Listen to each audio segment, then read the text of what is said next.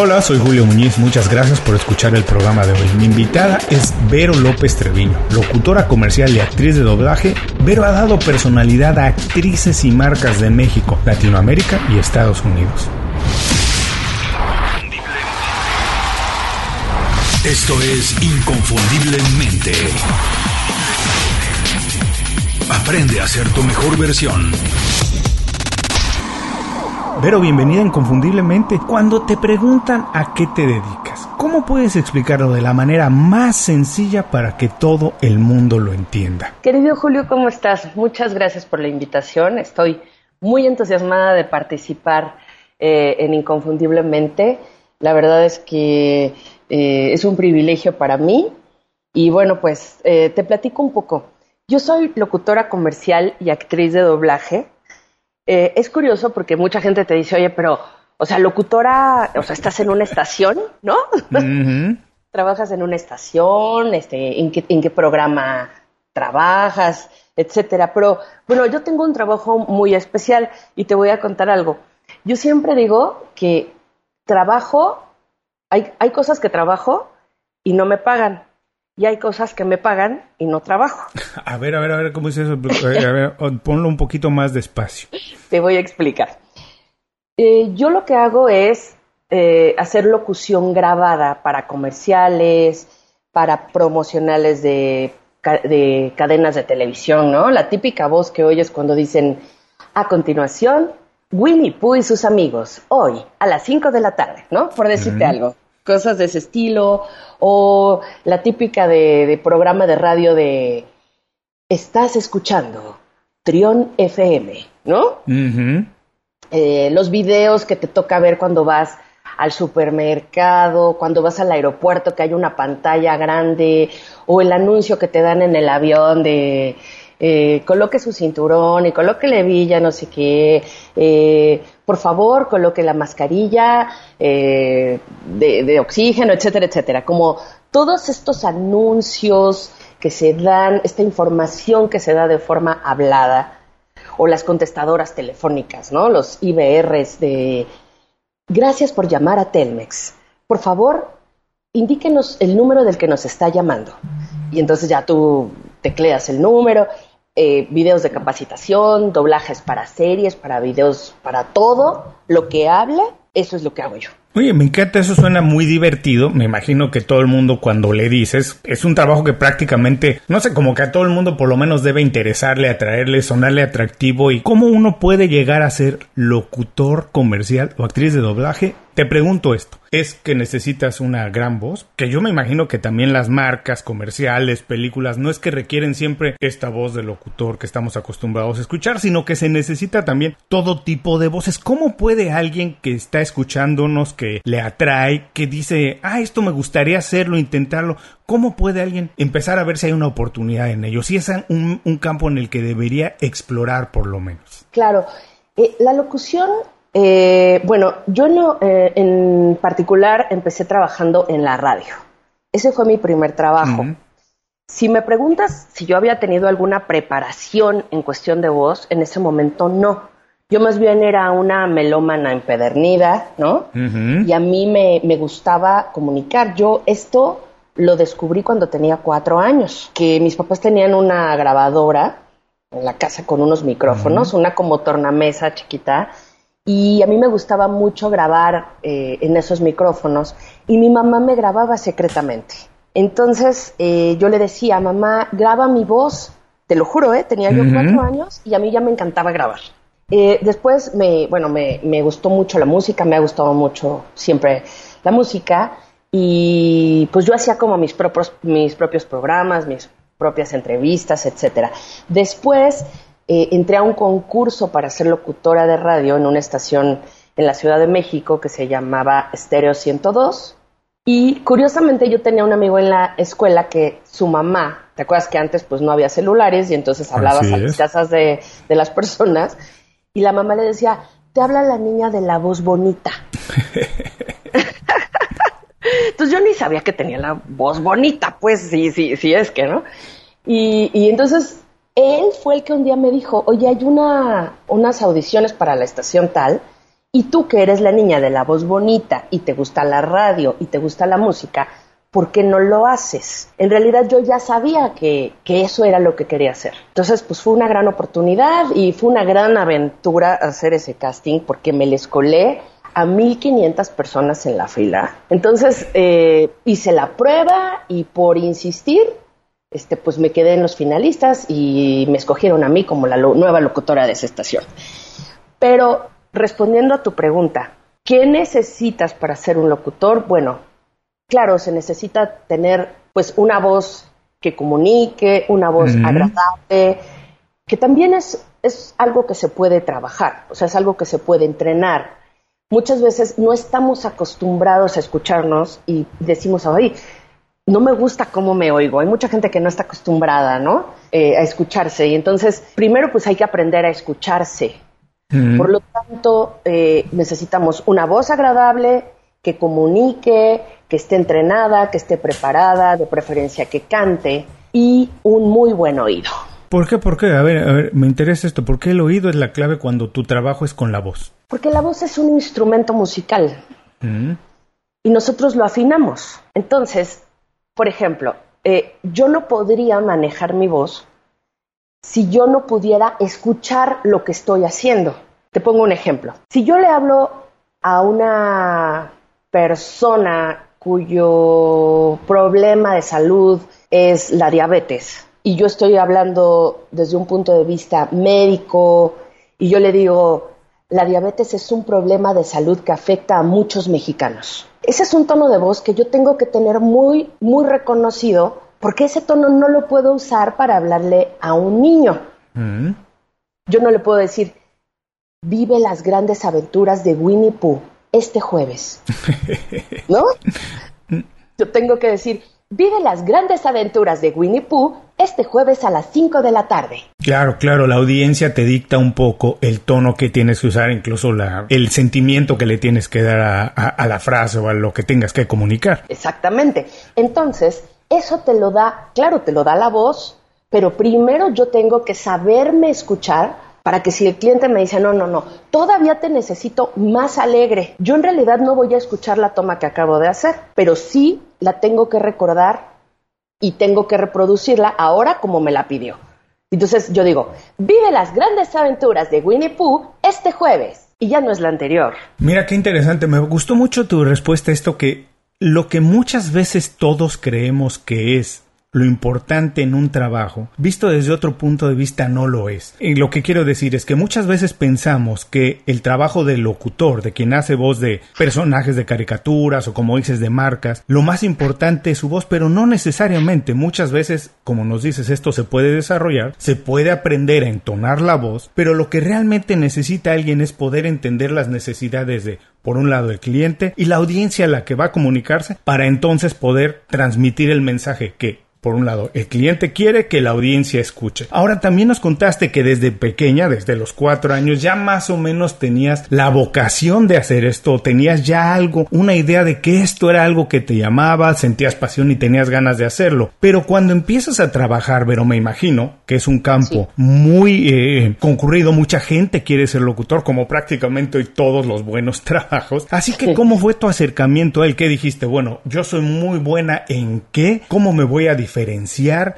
cómo voy a marcar la diferencia, cuál va a ser mi marca personal, qué es lo que voy a ofrecer distinto a este mercado tan, tan lleno. Fíjate que eso fue muy difícil para mí, porque yo cuando empecé fue todo tan empírico que yo no sabía que tenía que, que definir eso en algún momento de mi carrera. Y hasta te diría que no lo definí tan temprano.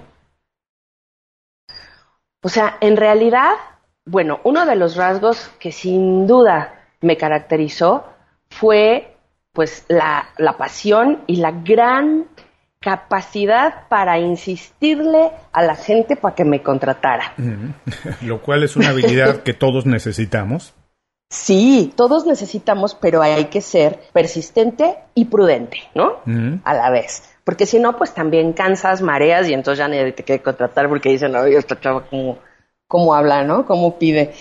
Pero eh, conforme fui avanzando en mi proceso, yo me di cuenta que, bueno, necesitaba, por supuesto, una gran versatilidad en mi voz, pero también necesitaba eh, una gran relación con mis clientes, por ejemplo. Involucrarme en sus proyectos como, bueno, como lo que eran, como míos. Porque mucha gente creo que cuando participa en ciertos proyectos eh, en cualquier área, pues sí va, cumple, digamos que técnicamente eh, realiza las, funciones que tiene que hacer y se logran los objetivos. Pero creo que cuando los clientes reconocen que tú estás involucrado y que tú quieres este proyecto como, como un hijo, ¿no? Porque al final también hay muchos proyectos de, de locución, de comunicación, que se convierten en un, pues en un pequeño parto, ¿no? O sea, es un proceso y finalmente se logra y sale al aire y todos somos felices. Eh, creo que el mostrar hacia mis clientes una gran empatía por los proyectos que hago y no decirles, oigan, ya me tengo que ir, ¿no? Es que fíjense que traigo mucha prisa. Este, sí podríamos grabar rápido, ¿no? Porque eso está pasando ahora. Nos, nos llenamos de tanta cosa que, que todo el mundo tiene mucha prisa y todo el mundo se tiene que ir y, parece que no le dedicamos el tiempo a las cosas. Entonces, eh, creo que esa es una de las, de las, eh, de las habilidades más importantes que yo he podido eh, aportar a mis proyectos y que pues mis clientes se vuelvan mis amigos. Hacerlo como de manera más personal, ¿no? Y me interesó mucho, me gustó esto también que me dijiste que al principio pues fue muy empírico y yo siempre digo que la educación cuando vamos a la universidad tenemos hasta cierto punto una capacitación pero en realidad empezamos a aprender una vez que estamos en el trabajo y que nunca estamos listos para llenar los zapatos del trabajo que nos piden pero lo que aprendimos antes nos tiene que dar las herramientas para llenar entonces los zapatos, ¿no? La verdad es que nunca estamos listos de, de una posición a la cual aspiramos, ¿no? Si es, si aspiramos a una posición para la que ya estamos listos, la verdad es que nunca vamos a crecer. Pero me dijiste, fue muy empírico, lo fuiste descubriendo en el camino cómo resolverlo. Y me dices que un poco la diferencia, has podido darle esa empatía, ese tratamiento personal a cada uno de tus proyectos, ¿no? Enamorarte de él, sentirte parte de él y entregar siempre un poquito más de lo que te piden. Creo que es una cosa importante. Y yo te quería preguntar, ¿qué sientes? Tienes más de 20 años de experiencia haciendo muchos doblajes, haciendo muchas voces para personalidades y marcas, pero en estos años de experiencia y ahora que sigues trabajando con diferentes personalidades y generaciones de profesionales, ¿tú qué crees que le está faltando a los profesionales? De hoy? ¿Qué no están haciendo que deberían estar haciendo? Wow, pues qué gran pregunta. Mira, creo que los profesionales de hoy y los profesionales de ayer que seguimos trabajando hoy, nos hemos acostumbrado a la inmediatez. Nos hemos acostumbrado a, a cortar los procesos y yo creo que los procesos son necesarios para poder eh, pisar fuerte en el terreno en el que nos queremos desarrollar. Eh, creo que, que ahora queremos que todo suceda tan rápido que no nos damos la oportunidad de conocer a nuestros clientes en persona, eh, que todo es por correo electrónico, incluso pues la gente que está del otro lado del escritorio también dice que ni venga, que no, o sea, que no, no, no. Mira, hace unos años eh, yo fui a Estados Unidos a buscar clientes nuevos y en algunos casos eh, me decían, ni te preocupes por venir, no hay que venir, mm. mándanos un correo. O sea, creo que, creo que se ha perdido el contacto personal con los clientes. Mm. Eh, creo que no nos gusta, como ya todo sucede tan rápido, eh, nos volvemos como profesionales de YouTube, ¿no? Nos volvemos profesionales de pizarrón o de vestidor, ¿no? y, creo que tenemos que regresar a esas bases, a las bases del, del esfuerzo, del trabajo, del análisis, de decir cuáles son exactamente las cosas que quiero desarrollar. Que como te digo, a mí no me pasó. O sea, a mí no me pasó pronto, me pasó en una etapa ya bastante avanzada de mi profesión. Pero eh, cuando uno detecta eh, exactamente en qué se quiere enfocar, creo que el desarrollo puede ser mucho mayor. ¿Qué necesito para hacer esto que quiero hacer? Porque de pronto parecería que queremos hacer tantas cosas al mismo tiempo, me sucede, me busca gente que me dice, yo quiero ser actor de doblaje, pero también quiero ser locutor, pero también quiero ser este cronista deportivo, y yo digo, sí, o sea, sí se puede todo. Nada más hay que escoger una cosa, ¿no? Desarrollate en esa y después el siguiente paso. Porque podemos tener todo en la vida, pero no todo al mismo tiempo. No todo al mismo tiempo, exactamente. Me gustó mucho esta parte de tu respuesta que dices que a pesar de que tenemos la capacidad de utilizar la tecnología hoy en día y deberíamos de utilizarla a su máxima expresión, también nunca perder el contacto personal, ¿no? Y creo que también, yo siempre lo he dicho en el programa, nunca perder la oportunidad de estrecharle la mano a un cliente, a un amigo, un colaborador, a la competencia misma, saber qué está pasando, porque nada va a cambiar la relación personal. Cuando tú le des la mano a alguien, cuando veas un proyecto y veas cómo se emociona, si le arrancas una sonrisa o no, nunca va a pasar si le mandas nada más el email. Así que nunca hay que desaprovechar la oportunidad de mantener el contacto personal y de, como tú bien decías, de regresar a las bases, ¿no? Al trabajo del día a día con las personas, mantener esa relación. Y también nos decías que Tú te diste cuenta de esto no muy al inicio de tu carrera, sino ya con algunos años de experiencia, ya avanzada tu carrera. Pero ¿cómo fue que te diste cuenta de esto? ¿Tú sola, Vero? ¿Fue con la ayuda de alguien? ¿Viste a alguien como un mentor, una figura como una guía, una guía espiritual o profesional? ¿Fue alguien que estuvo a tu lado, alguien con quien te acercaste y le preguntaste o lo hiciste tú sola? No, no, no, no lo hice sola. Eh, creo que en ese momento me tuve la oportunidad de rodearme de un par de personas que eran verdaderos profesionales de esto y que sentaron en mi cabeza unas bases importantísimas del respeto al trabajo, del respeto al cliente, de la responsabilidad, y eran cuestiones muy serias en ese momento eh, y se manejaban de forma muy seria, porque este negocio tiene la facultad de parecer como siempre un juego. ¿No? O sea, porque es como, pues sí, o sea, es como ir a jugar. Pero hay un momento en el que el juego se acaba, porque estos son proyectos importantes, son proyectos muy grandes.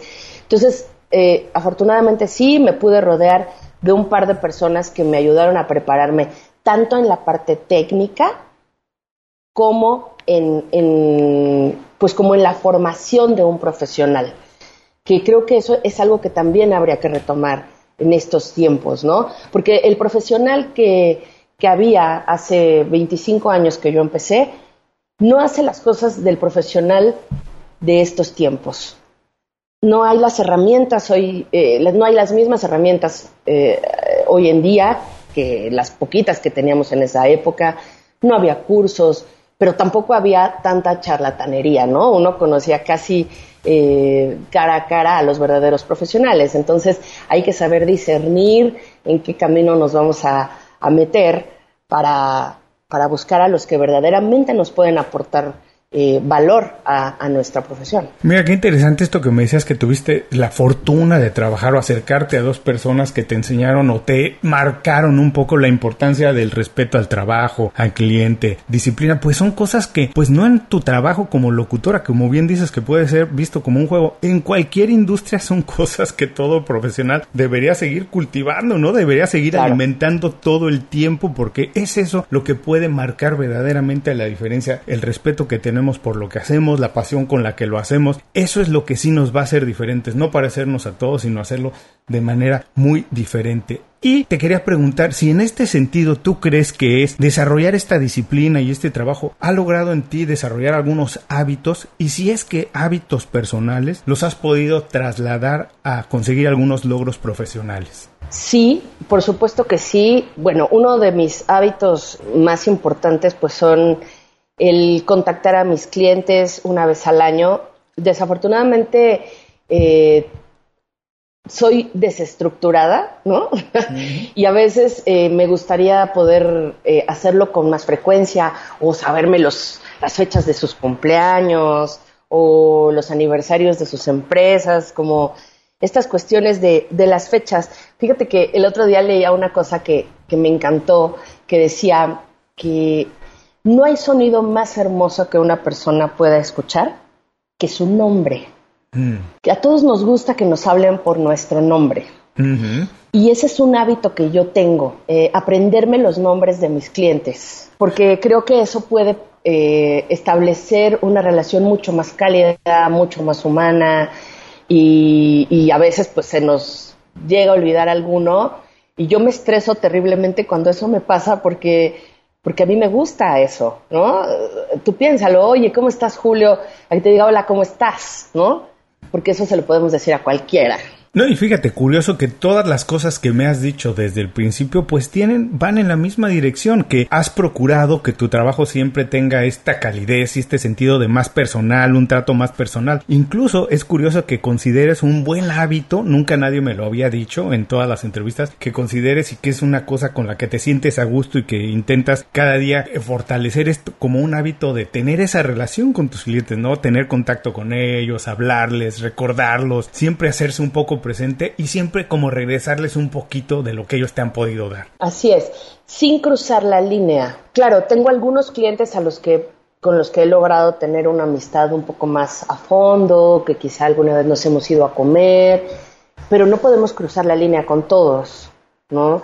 Entonces es una relación como muy sutil, es una, es una relación muy delicada la que hay que tener con los clientes en ese sentido, porque tampoco podemos ser amigos de todos, ¿no? Sí, no, efectivamente, de acuerdo. Pero esto es curioso. Tú, Vero López Treviño, ¿cómo marcas la línea? ¿Dónde está la línea y qué es lo que digamos, te permites hacer y lo que no te permites hacer? Ay, pues es pura intuición. la verdad es que es como voy sintiendo esas relaciones, ¿no? Hay algunos clientes que sí son de, oye, pues fíjate que vamos a tener la fiesta de la agencia, eh, vente al brindis de fin de año, o va a ser mi cumpleaños, te invito, o a lo mejor nosotros eh, eh, como locutores en los eventos que hacemos los invitamos y ahí nos encontramos. Y entonces eso a mí me dice, sí puede haber un poco más de, relación, de tal vez, pero no, no les mando correos con memes, ¿no? O sea... no hago eso. Eh, pero sí tenemos una relación profesional muy afectiva, digamos, ¿no? Y por otro lado, bueno, pues eh, los clientes que marcan eh, tan fuertemente la línea entre lo profesional y lo personal, simplemente procuro ser sumamente amable, hacerles ver que me involucro profundamente en su proyecto y no necesariamente que somos amigos, pero que esta es una relación de humanos no es una relación de computadoras, ¿no? Me gustó mucho este que dijiste de verdad lo que parecería de broma que dices, por ejemplo, no le envío un correo con un meme a uno de mis clientes y es muy difícil mantener el equilibrio y saber hasta dónde está permitido cuando uno en un email de trabajo se puede permitir enviar un emoji o no, hasta dónde puede uno decir, en tu experiencia trabajando con tantas agencias de publicidad, tantos clientes, casas productoras, tú si nos puedes dar uno o dos consejos de cómo lo haces tú para que nosotros tomemos como ejemplo, hasta dónde puedes llevar la relación, que se entienda que es seria, que es de trabajo en una industria que puede ser interpretada casi como entretenimiento o como juego todo el tiempo, pero que se entienda que es seria, pero que al mismo tiempo te quieres hacer presente. ¿Cómo lo haces tú? Dos o tres pequeños consejos. Sí, bueno, uno de ellos sin duda es primero el trabajo, o sea, siempre marcar como prioridad de venimos a trabajar, ¿no? Me pasa mucho porque hablo mucho, ¿no? Y en general los locutores y todos los que nos dedicamos a la comunicación, pues nos encanta hablar. Pero eh, decir, bueno, vamos a cumplir, ¿no? Con los tiempos de los proyectos y sí un poco podemos hacer algunas bromas, ¿no? Sucede sobre todo cuando hacemos doblaje, que pues a veces eh, la, la escena, ¿no? Se presta para doblar algo que no está en el guion y que es chistoso y y que, y que puede de pronto permitir ahí un poco de holgura, porque, bueno, la mayoría de las relaciones que hay en el, en el asunto del doblaje tienen mucho que ver con la amistad, o sí con el talento, pero también los directores y demás, pues tienen que ser tus amigos, ¿no? Entonces, pues sí, o sea, primero el trabajo y se ríe uno un poquito y se divierte uno un poquito, pero también eh, sigue, sigue frente a eso. Creo que hay otro, otro factor que siempre está presente, eh, que es tener siempre la, humildad para aprender del que nos dirige, la humildad de escuchar una recomendación o una instrucción. Porque sucede que cuando ya avanzamos mucho en esta carrera, pues creemos que ya lo sabemos hacer muy bien, ¿no? Tan bien que no necesitamos que nadie nos diga cómo hacerlo. y me parece que ese es un gran peligro de los experimentados, Julio, porque nos establecemos en la posición de, es que yo ya lo sé, a mí nadie me dirige, ¿no? Sí, bueno, y es curioso, ¿no? Me decías, en primer lugar hay que poner el trabajo por delante, siempre hacer saber que la prioridad es el trabajo, estamos aquí para hacer un trabajo. Después sí podemos permitirnos establecer una relación y desarrollar amistades y como decías, incluso es importante que quien te dirige tiene que ser hasta cierto sentido un amigo, pero lo importante es estar con los pies en la tierra saber que siempre hay alguien que sabe más que nosotros, que, se, que a pesar de los años de experiencia que tengas, siempre puedes seguir aprendiendo y que siempre hay alguien que nos puede enseñar algo nuevo que nosotros desconocemos, ¿no es cierto? Claro, cuando hacemos doblaje, mira, pasa mucho. Te cuento más o menos eh, cómo, cómo es el proceso del doblaje de un programa. Eh, el programa está hecho en el idioma original, digamos que en inglés, ¿no? Entonces, este, todo este, todos los diálogos están en un texto ya escrito que un traductor adaptador pone en español. Y digo traductor adaptador porque no es una traducción literal, ¿no? Se tiene que adaptar también a la longitud eh, del idioma español, que generalmente tiene más palabras que el inglés. Entonces se tiene que hacer esta adaptación. Después, este proyecto lo maneja un solo director, que es el que ve toda la película, que asigna los papeles, que hace el reparto, entonces te dan un llamado, tú vas a la grabación, pero tú nunca ves la película completa. Hmm. Tú solo ves, porque además hoy en día así lo permite la tecnología, porque todo se puede hacer por partes, y tú solo vas a grabar un solo personaje, ¿no? Entonces el director te va explicando qué es lo que está sucediendo ahí y tú lo vas grabando.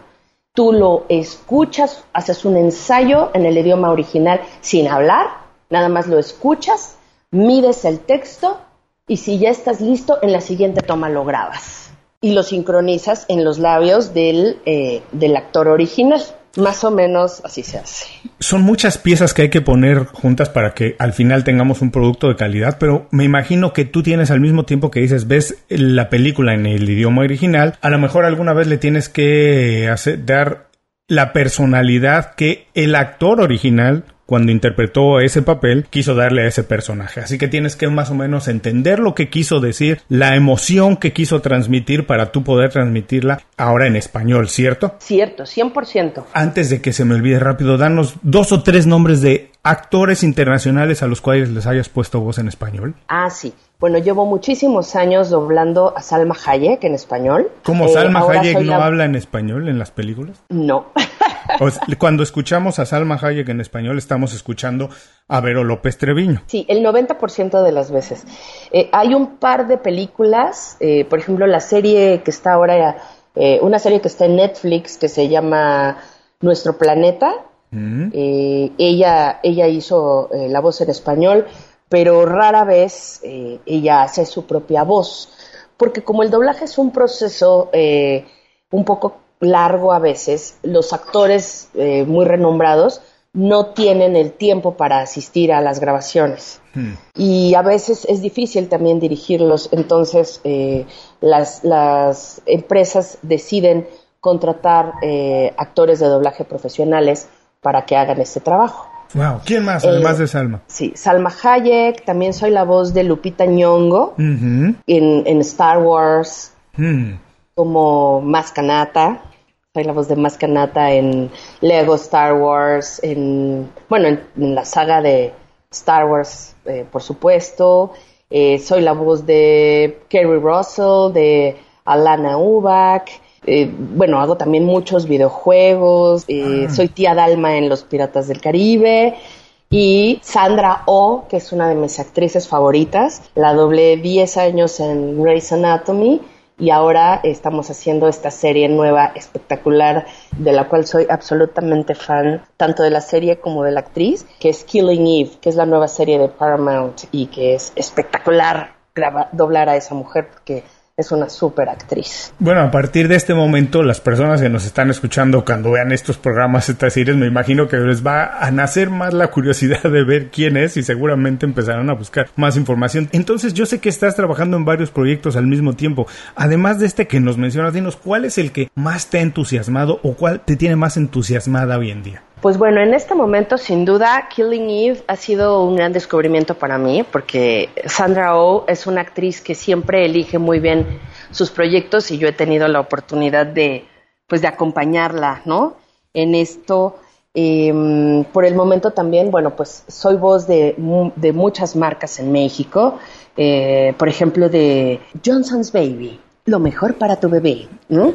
Soy la voz también de Mazda, que te cuento un poco sobre este proyecto porque mm, sin duda pues ha sido uno de los grandes proyectos de mi vida. Mazda es una marca que yo conocí curiosamente porque fui a visitar la planta en Hiroshima, en Japón. Mm. En realidad yo no estaba tan entusiasmada con esa visita, pero cuando yo llegué a Hiroshima y decidimos ir a visitar la planta como parte del viaje, pues yo nunca pensé que después me iba a volver la voz de esa marca. Y, después de conocer la historia, porque pues Mazda fue la marca que levantó esa ciudad eh, después de los bombardeos de la Segunda Guerra Mundial. Entonces tienen toda una historia interesantísima que les recomiendo que, que sigan y que, bueno, no tenemos todo el tiempo para contarla, pero es, es realmente muy conmovedora y muy, muy emotiva. Entonces, eh, cuando regresé, eh, pues yo no sé si eso jugó, pero eh, la marca la, empezamos a grabar aquí en México y pues curiosamente eh, ha ganado muchísimos premios. Esta campaña en español ha grabado muchísimos premios y por eso digo que es uno de los grandes proyectos de mi vida porque me permitió grabar eh, ganar un premio internacional y un premio también aquí en México del Círculo Creativo. Este, con, esta campaña que ha sido, bueno, wow, o sea, lo máximo para mí y, y amo a estos clientes.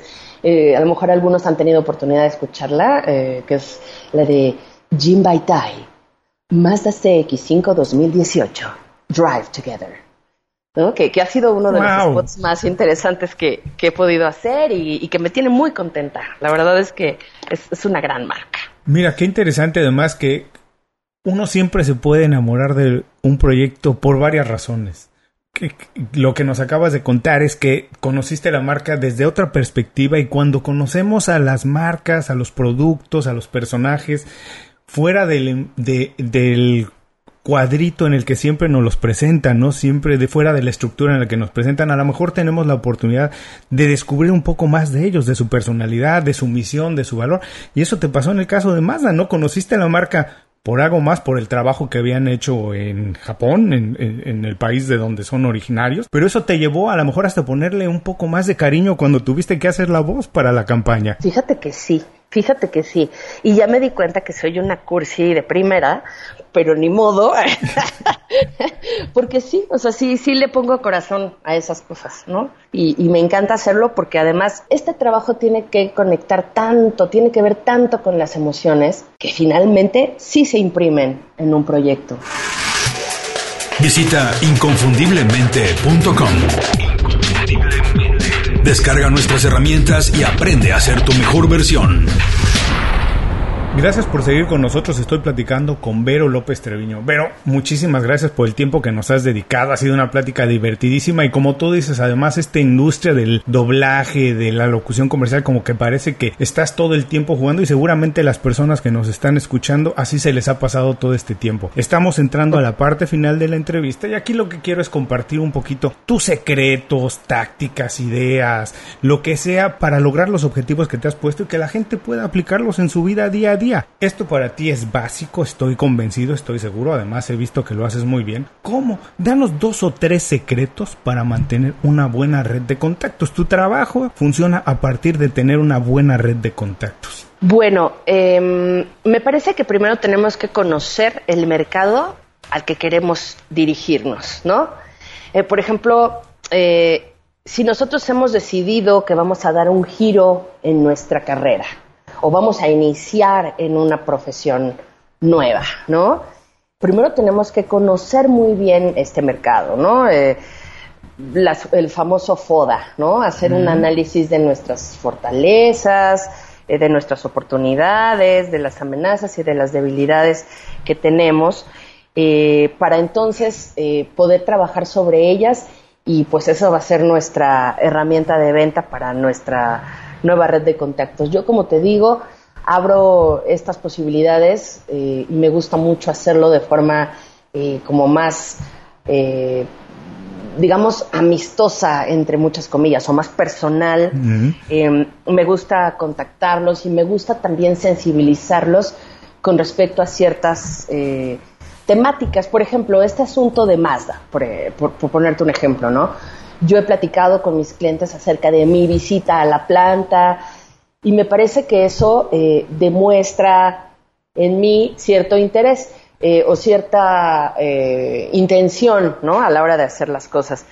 Me parece que, o sea, una de mis, de mis ideas principales es que tenemos que saber con más detalle el know-who más que el know-how. Ah, qué interesante. mira, y además me gusta mucho que también nos contaste esto, que primero, pues hay que informarnos lo más que se puede sobre una la industria en la que queremos hacer algo, pero vuelves una vez más a hablarnos de la importancia de hacer un trabajo y una relación muy íntima y personal, que no hay que hacerlo como lo hacemos con todo el mundo, que no hay que ser, digamos, la repetición de alguien que lo ha hecho más bien, sino más bien mostrarnos como somos, ser auténticos y mostrar nuestra personalidad. Así es. Me parece que otro elemento importante también es eh, la permanencia a través de la persistencia.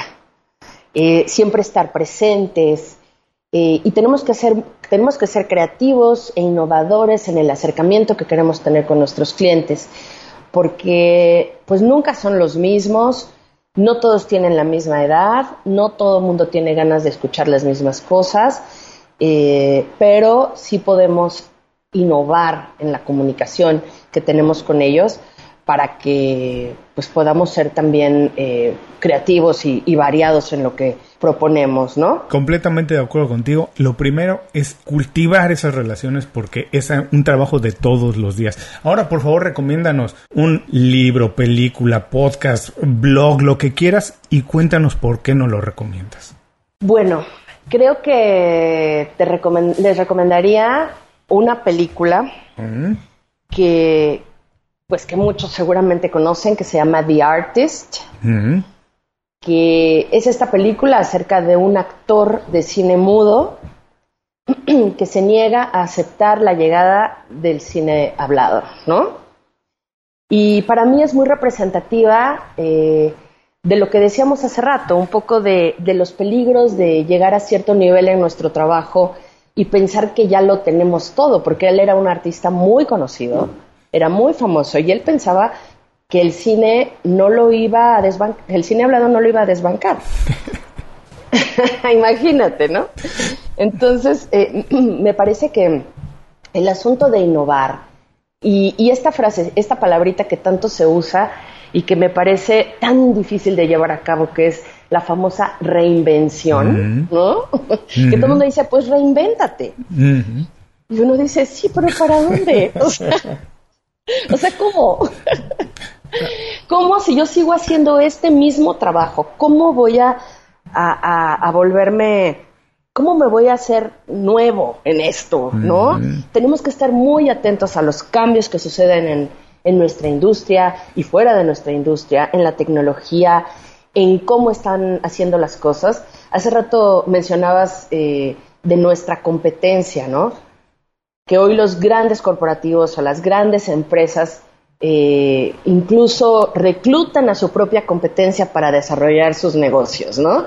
Entonces, ¿cómo le vamos a dar estos, estos giros a nuestra profesión en los que podamos aprovechar también estos elementos? Me parece interesantísimo revisar la competencia y revisar qué ventanas se abren cuando otras se están cerrando, porque evidentemente en este nuevo juego pues se cierran y se abren todo el tiempo, ¿no? Totalmente, me encantó y les recuerdo que la recomendación de Vero estará en las notas del programa para quien está ahora manejando, está haciendo ejercicio. Bueno, regrese a las notas del programa y ahí estará la liga directa a la recomendación de Vero. Ahora, por favor, Vero, por último, para despedirnos, danos un buen consejo con el cual se quede la gente el resto del día y dinos cuál es la mejor manera para saber de tu trabajo o ponernos en contacto contigo. Creo que yo los dejaría con una idea que he adquirido en los últimos años que tiene que ver con nunca estén del todo cómodos. Cuando estamos muy cómodos, nos negamos a, caminar, nos negamos a avanzar, porque creemos que, ya hemos llegado hasta la cumbre, ¿no? Y que ahí podemos descansar. Sí está bien descansar, pero no podemos permanecer cómodos toda nuestra vida. Es curioso porque cuando creemos que ya estamos en un nivel y que no tenemos que seguir avanzando, en realidad lo que estamos haciendo es perdiendo nivel porque hay alguien a nuestro lado que sí está creciendo. Así que las cosas nunca se quedan como están. Si no crecemos nosotros, por el trabajo de otros, nuestro nivel está bajando. Me encantó este concepto de nunca estar cómodos. Ahora, por favor, denos, Vero, ¿cómo podemos saber más de tu trabajo y ponernos en contacto contigo? Claro que sí, Julio. Me pueden buscar en mis redes. Eh, todas las redes me pueden buscar como arroba Vero Voiceover, eh, www.verovoiceover.com y así en todas, en Instagram, Facebook, LinkedIn, en todas estoy ahí. Y solo quería eh, puntualizar lo que dijimos al principio, de por qué trabajo en lo que eh, trabajo y no me pagan y luego me pagan y no trabajo.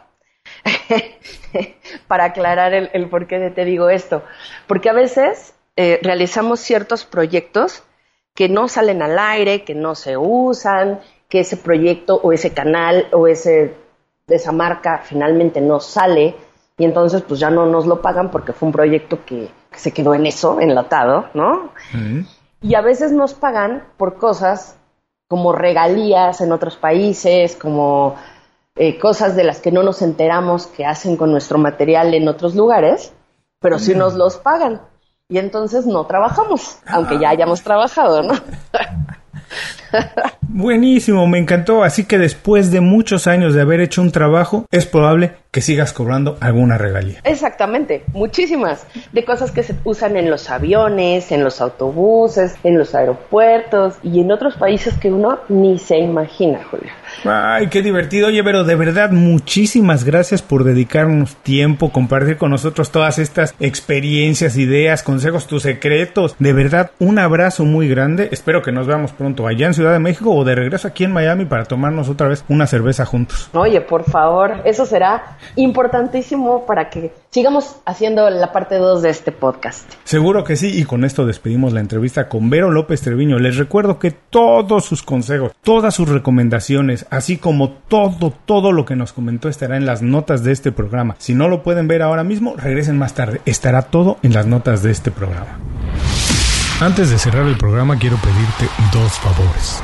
Primero, si algo te pareció interesante o motivador y conoces a alguien que se pueda beneficiar con esa información, comparte el programa con ellos. Eso nos ayuda a todos. A ti por fortalecer tu red de contactos, a ellos por recibir información útil y a mí porque más personas conocen inconfundiblemente. Segundo, suscribiéndote a nuestro boletín para recibir de manera gratuita información, recursos, consejos e inspiración para impulsar tu desarrollo profesional o crecer tu negocio. Recuerda que lo que importa no es tener un trabajo o un negocio que te dé para vivir, sino un estilo de vida donde crezca lo mejor de ti.